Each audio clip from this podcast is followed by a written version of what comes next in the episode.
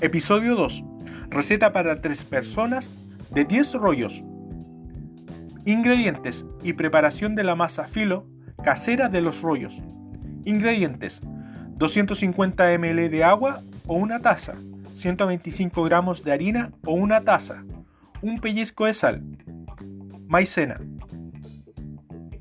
Preparación. Punto 1.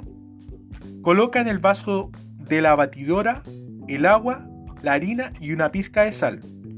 Mezcla bien con la batidora. Te quedará una mezcla bastante líquida.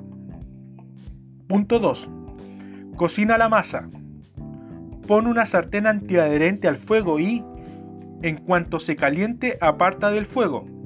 Pinta la base con un pincel de cocina cubriendo bien el fondo de toda la sartén, procurando que no quede ningún espacio sin masa.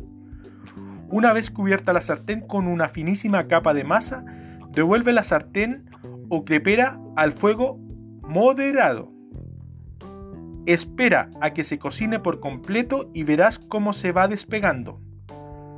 Si ves algún espacio sin masa, pinta de nuevo para taparlo. Cuando la masa se despegue, dale la vuelta para que se haga por el otro lado.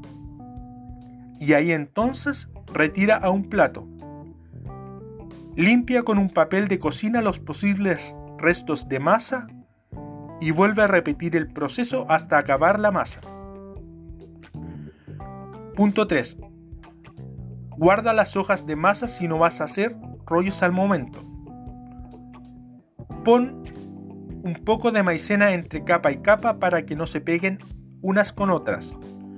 Pon las hojas encima de un papel vegetal y enróllalo.